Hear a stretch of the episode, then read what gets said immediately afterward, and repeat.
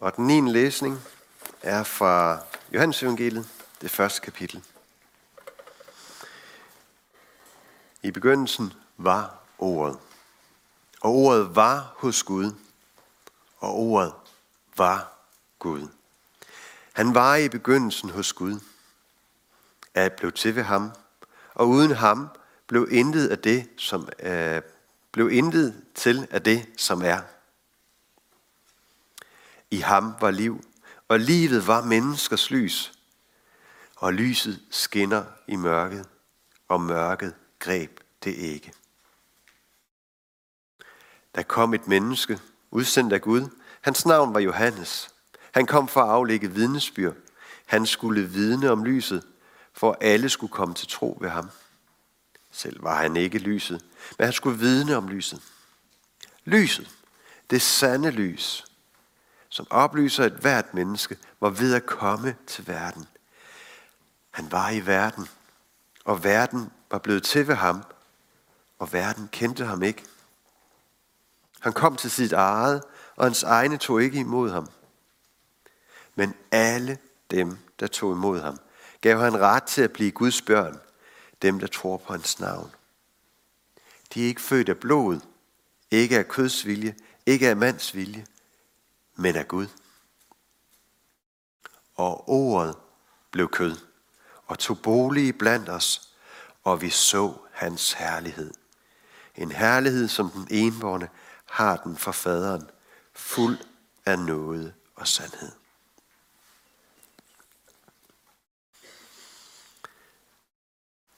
Ja Gud, vi beder dig om, at du må åbne vores ører, så vi kan høre, hvad du har at sige til os i dag. Bed om, at du må åbne vores øjne, så vi kan se dig i ordet. Og åbne vores hjerter, så de trænger helt derind, hvor det betyder noget. Amen.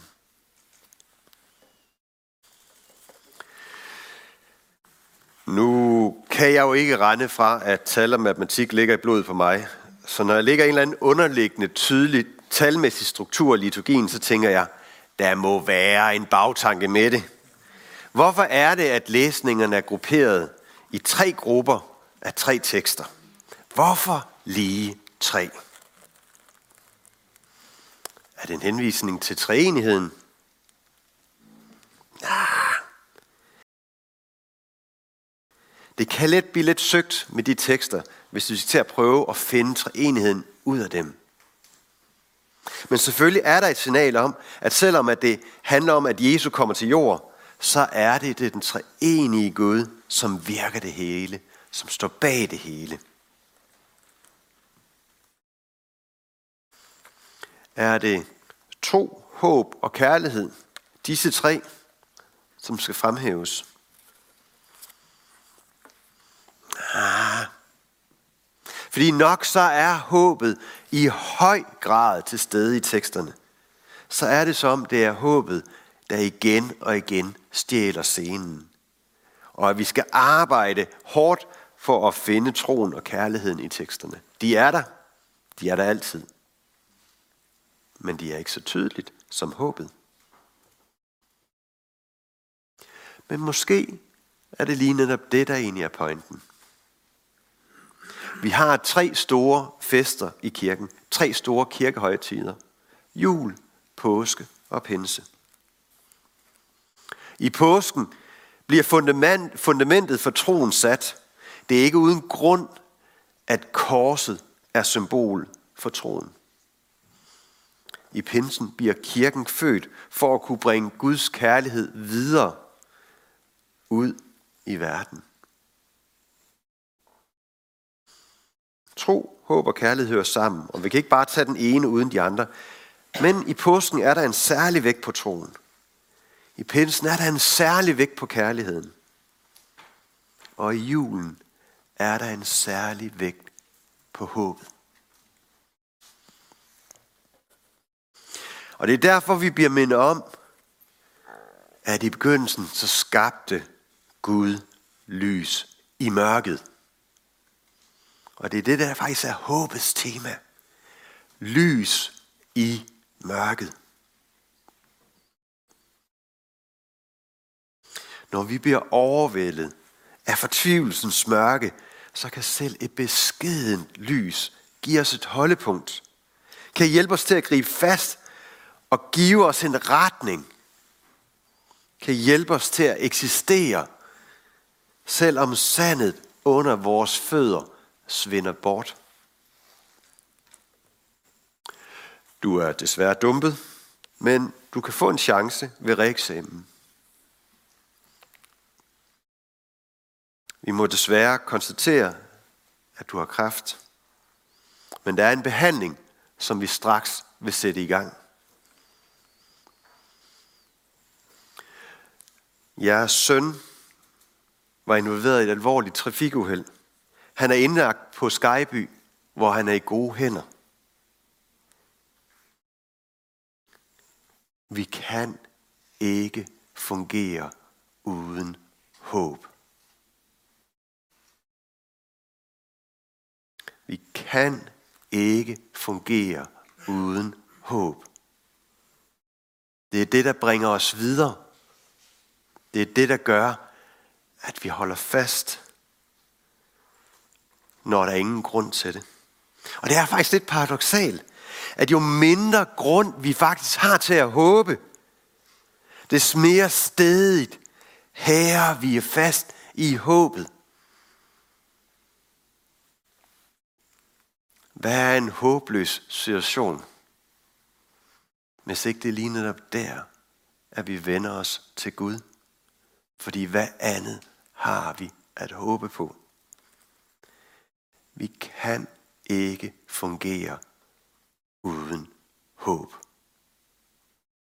Det gælder både i dagligdagen, men også i mørket. Og det er især i mørket, at vi ser håbet. Ligesom et sterinlys er mest tydeligt i mørket.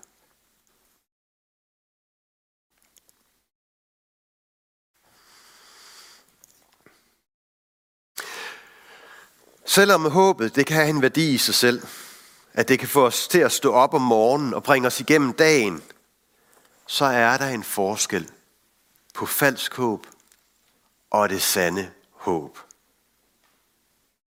Der er mennesker, som holder deres øjne fast lukket her i livet, mens de håber, at mørke ikke er der.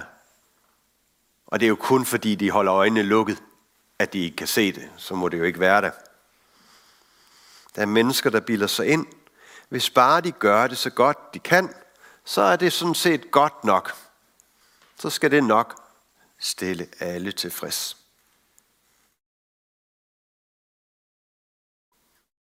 Det her det er håb, som kan få mennesker til faktisk at få deres dagligdag til at fungere. Få deres liv til at fungere. Men det er faktisk falske håb.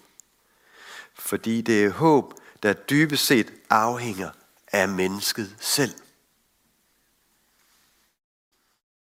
Et anker, der er forankret på selve skibet, holder ikke skibet fast.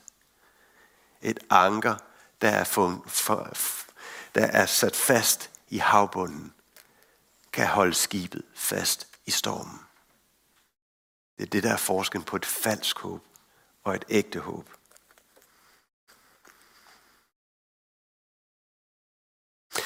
Og det er derfor, at Gud han så giver os igennem tiderne alle disse profetier om en frelser, for at vi måtte have noget sandt at kunne håbe på. Og det er alle profetierne, lige fra beskeden som slangen får om, at Evas afkom skal knuse slangens hoved. Det er den første profeti, vi får om, der er et håb. Selvom det ser sort ud. Der er en vej. Og lige indtil Maria hun får den sidste profeti om Jesu fødsel, hvor hun får at vide, at hun skal føde Guds søn. Alle disse profetier er som lys i mørket. Lys for enden af tunnelen. Det er langt ude i det fjerne og ganske beskedent. Men vi ved, hvad retning vi skal gå vi ved, hvad retning vi skal vende os imod. Vi har noget at holde fast i.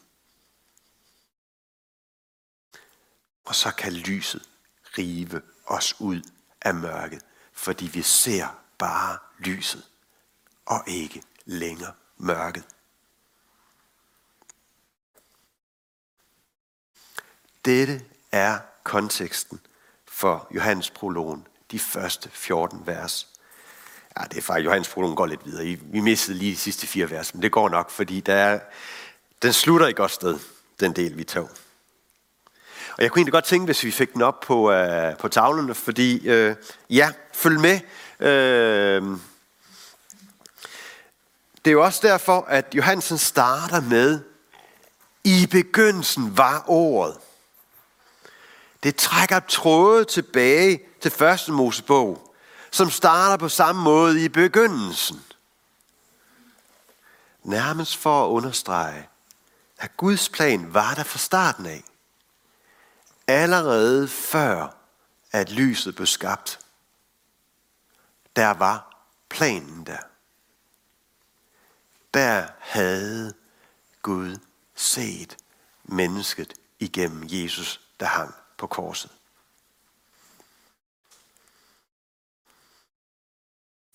Det kan nærmest poetisk formuleres ved, at plankerne til korsets træ kom fra et træ i Edens have. Jeg ved ikke lige helt, hvordan det ledes, men der er en point i det. Det var ikke bare en plan, der skete hen ad vejen. Nej. Det var en plan, der var lagt fra starten af. Det er en plan, vi kan regne med, vi kan stole på hans plan. Det er et sandt håb. Noget, vi kan forankre vores liv i. Læg mærke til, og det er simpelthen det er noget af det, der både gør Johannes øh, meget frustrerende at læse, men også vildt inspirerende at læse. Læg mærke til, hvordan at Johannes han leger med ordene. Det bevæger sig rundt i cirkler, og man flø, med, han nærmest gentager sig selv. Og så alligevel så flytter budskabet så stille og roligt afsted. Og ordene ændrer deres betydning og vokser så større. I ham var liv, og livet var menneskers lys. Og selvom ordet håb ikke bliver brugt her, så har det den underliggende betydning. Når mennesket har lys, så har de noget at håbe på. Og hvad sker der med lyset? Jo, det skinner i mørket, og mørket fik ikke bugt med det. Læg bemærk en lille detalje. Lyset skinner, det er nutid. Men mørket greb det ikke. Det er datid. Lyset, det strækker sig længere end mørket. Lyset er ikke begrænset af tiden, den er der altid. Mørket, det har en ende. Bare ved at lige bruge forskellige tider, så bliver der signaleret det. Vi er stadigvæk i håbet, øh, øh, håbbilledet, men vi kommer tættere på. Læg mærke til, hvordan at Johannes lige så stille har dannet sig os med ordene hen til, at, at nu var lys ikke noget, der var langt væk, men nu er det noget, som er ved at være tæt på. Noget, der er ikke bare et håb i det fjerne, men noget, der er mere, noget, der er stærkere. Det er et sandt håb. Lad os bare tage de næste vers. Og øh, her bliver det konkretiseret lidt. Nu begynder det ikke mere at være et eller andet sådan abstrakt, vi snakker om. Nej, det er noget, der har sted i tid og rum. Der er et konkret menneske ved navn Johannes, som skal fortælle om det her. Det er noget, som kommer til tættere på, at nu begynder vi at kunne tage og føle på det. Og det er ikke bare et lys. Nej, det er det sande lys, som oplyser et hvert menneske. Fantastisk.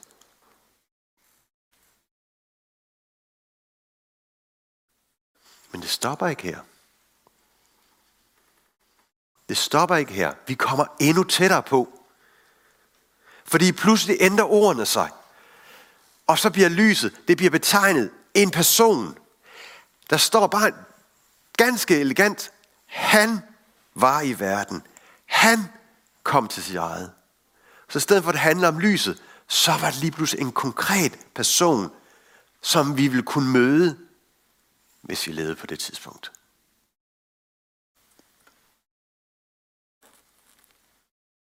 Og lad os bare tage det sidste slide med den her tekst. Så håbet, det bliver læmeliggjort i et menneske. Ordet bliver kød og tager bolig i blandt os. Prøv lige at smage lidt på ordene. Sug dem ind.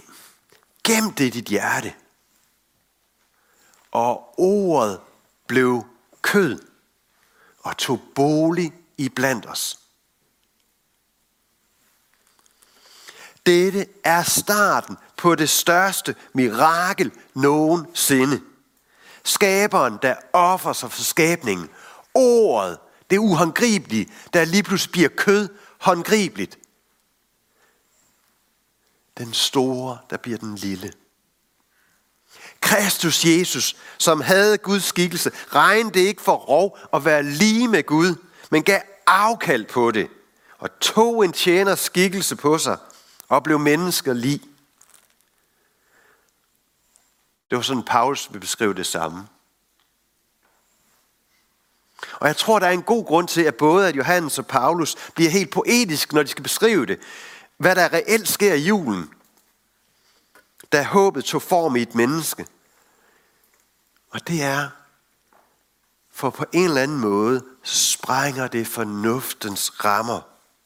Og vi bliver nødt til i stedet bruge vores hjerter til at fange det. Kærligheden kan ikke fanges med vores fornuft.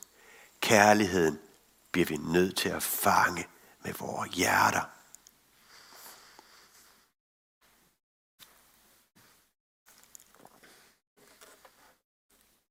Og ordet blev kød og tog bolig i blandt os.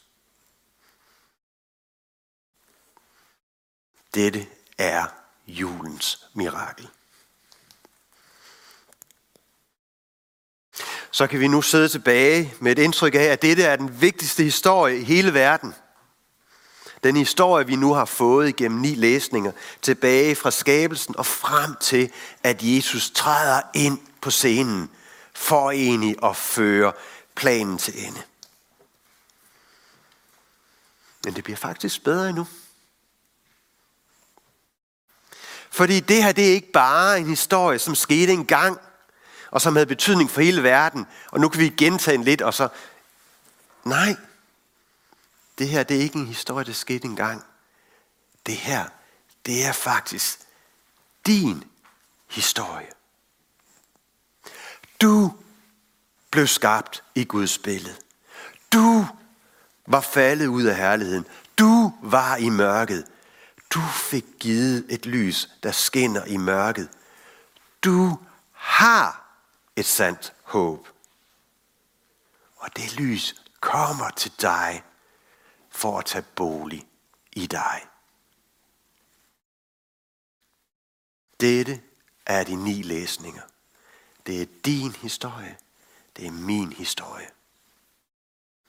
Og ordet blev kød og tog bolig i blandt os, og vi så hans herlighed. Det er din historie.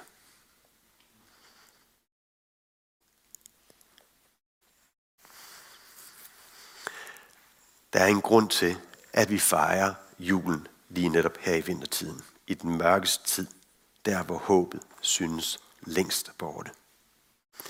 Der er en grund til, at en af de vigtigste ting, vi sætter på træet, det er lys. Der er en grund til, at vi tænder lys hver eneste søndag. Det er, at julen skal minde os om, at et lys skinner i mørket. Der er håb. Og det var ikke bare et budskab til Esajas og til jøderne. Nej, det er et budskab til os i dag. Og det er et budskab om håb til hele verden. Og derfor er vores opgave at gå op på taget og råbe det ud til hele verden, at Jesus, han er verdens lys. Han er det sande håb for dig, for mig og for resten af verden. Amen. Tak, Jesus, at du steg herned. Tak, at du gav afkald på alt. Tak, at du udtømte dig selv og blev en tjener. Tak, at du viste os, hvad kærlighed egentlig er. Hjælp os til, om ikke at fatte det, så gribe det og holde stedet fast i din kærlighed. Bed om, at du må lade din kærlighed blive fyldt ned i vores hjerter, så de løber over. Hjælp du os til at kunne være dine hænder. Din kærlighed, som kan sprede håb i verden, som mennesker kan samles i troen på dig.